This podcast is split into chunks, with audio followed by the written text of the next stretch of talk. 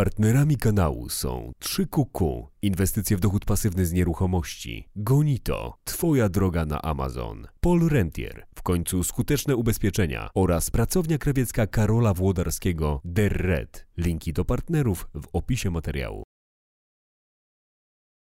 Cześć Janina. Cześć. Bardzo może proste pytanie na sam początek, ale skąd się wzięłaś w branży marketingu? Bo z mojej perspektywy, a obserwuję tą branżę już od kilku lat, e, pojawiłaś się z nienacka i praktycznie wzięłaś ją szturmem.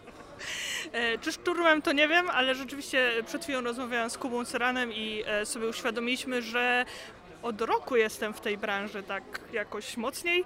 Skąd się wzięłam? No najpierw Paweł Tkaczyk, jakby wypromował jeden z moich tekstów, e, a później na jednej z konferencji Piotrek Budzki mnie na nią zaprosił, Kamil Kozioł mnie na niej zobaczył i wziął mnie na I Love Marketing, więc to taki łańcuch y, przychylnych mi ludzi i fajnych zdarzeń i jestem tu, gdzie jestem i e, bardzo lubię o tym mówić, bo bardzo lubię też e, pokazywać ludziom, że e, no właśnie ten networking, te relacje to jest taki banał, ale to jest super ważne, bo, bo zupełnie serio to był taki łańcuszek dobrych biegów okoliczności i życzliwych mi ludzi. Powiedz mi, bo to mnie na przykład bardzo ciekawi, z czego wynika Twoja siła na scenie? Ponieważ jak Ty wychodzisz na scenę i zaczynasz mówić, no to oczywiście oprócz tak powiedzmy oczywistych i podstawowych rzeczy jak e, płynność wypowiedzi, kontrolowana mowa ciała, to wszystko jest. To masz tak niesamowitą i unikatową aurę, a jak wiemy, przemówienia publiczne nie należą do najprostszych czynności, jeżeli chodzi o powiedzmy szeroko rozumiany biznes. Czy to zostało przez Ciebie w jakiś sposób wypracowane? Czy to tak było od zawsze? Jak? E, Wiesz co, e, pamiętam swoje pierwsze wystąpienie, gdzie jakby fizycznie się cała trzęsłam, bo i nie umiałam nad tym zapanować. A później no to jest kwestia wprawy i rzeczywiście z każdym było lepiej. E, Nigdy nie tworzyłam sztucznie takiej persony na scenie. Nigdy nie zakładałam sobie, okej, to teraz będę tą e, super zabawną dziewczyną na scenie. Po prostu no, pracowałam z tym, jak myślę, jak, jak piszę, a, a lubię myśleć tak trochę bardziej abstrakcyjnie i, i wesoło, jak się da. Statystyka. Uwielbiam. Jesteś z tego bardzo znana, to często pojawia się w różnych anegdotach na Twój temat, e, w Twoich wystąpieniach. Jaka jest geneza tego, że no bo znowu e, ja bardzo nie lubię, że tak powiem, wspierać stereotypów, wolę pokazywać przykłady, które je łamią, natomiast no kobieta i statystyka to jest dość chyba wciąż takie dość rzadkie zjawisko, a Ty można powiedzieć, że w pewien sposób jesteś, no tak w opinii wielu, królową tej statystyki.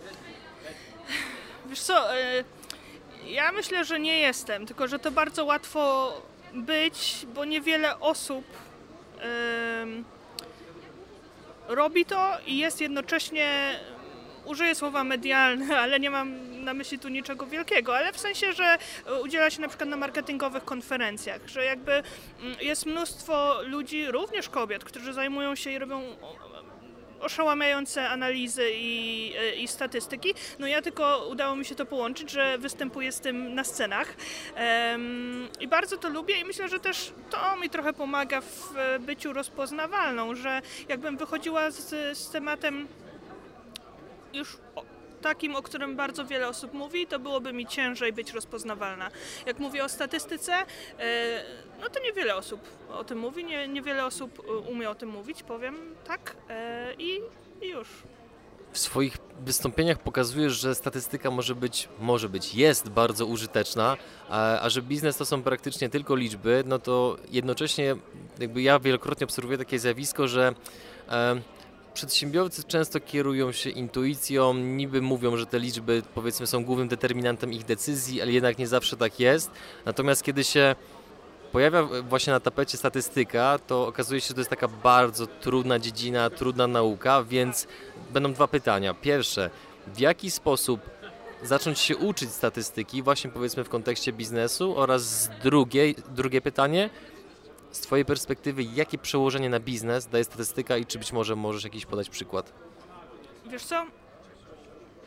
Bardzo często ludzie do mnie piszą i mówią, e, czy możesz mi polecić jedną książkę do statystyki? Nie istnieje, a zwłaszcza do statystyki w biznesie, bo też ja uważam, że mm, jeśli ktoś chce umieć analizować swoje dane, to są rzeczy, których nie potrzebuje wiedzieć, jakieś tam definicje wzoru, to bardziej potrzebuje rozumieć i nie popełniać pewnych podstawowych błędów, e, na przykład w interpretacji czy w myśleniu.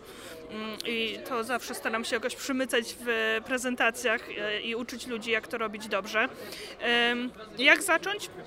No ja bym zaczęła od jakiegoś takiego bardzo szczegółowego kursu, no, żeby to na przykład była analiza danych y, w Google Analytics z Maćkiem Lewińskim, bo to będzie miało od razu praktyczne przełożenie. No nie, nie wysyłałabym nikogo nawet na podyplomowe studia ze statystyki, bo to naprawdę do niczego się nikomu nie przyda, więc y, szczegółowe szkolenia. Y, ja bardzo się cieszę, że coraz więcej firm to czai, bo prowadzę również szkolenia zamknięte dla firm, który, w których oni zapraszają cały zespół, nie tylko analityków i mówią, y, tu mamy ludzi z marketingu, tu mamy ludzi od strategii itd. itp.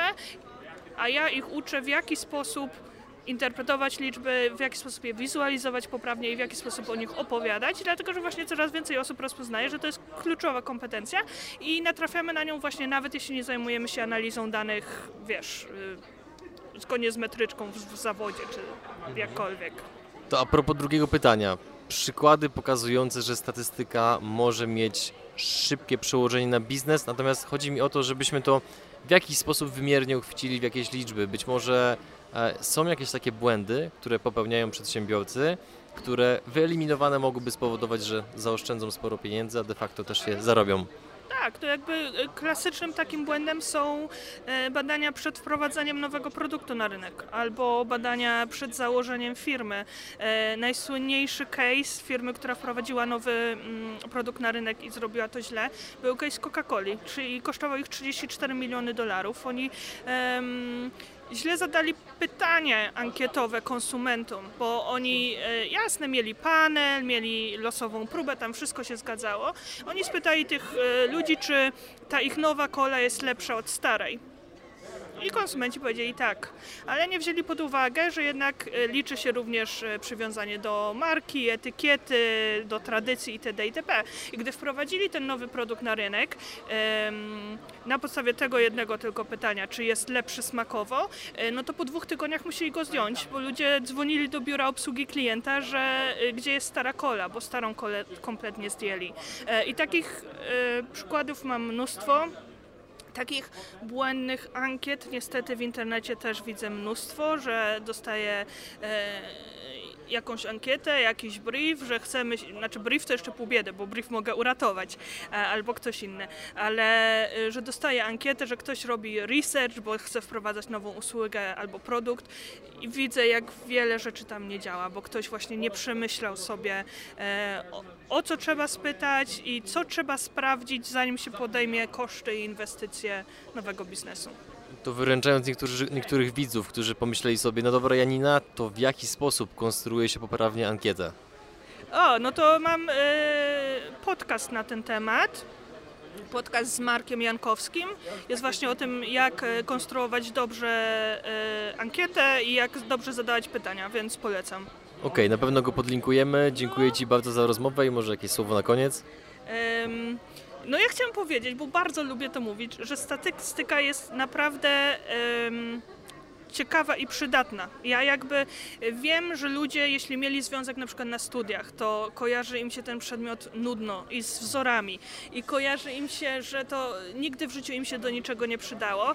E, to jest bardzo mylne założenie. E, ja jakby rozumiem, że nie wszyscy potrafią to dobrze tłumaczyć, ale statystyka jest nam naprawdę potrzebna, a zrozumienie takich podstawowych błędów, które nam się przydarzają, e, typu, nie wiem, nie mylić korelacji z kauzacją, jest naprawdę bardzo proste i może być też taką fajną intelektualną przygodą, więc zachęcam. E, mamy teraz mnóstwo e, darmowej wiedzy, gdzie możemy się uczyć tych liczb i takiego myślenia analitycznego. Super, bardzo dziękuję i trzymam kciuki za jutrzejsze wystąpienie. O, ja też tak, tak bardzo się denerwuję, serio. Więc e, tak, dziękuję. Dzięki.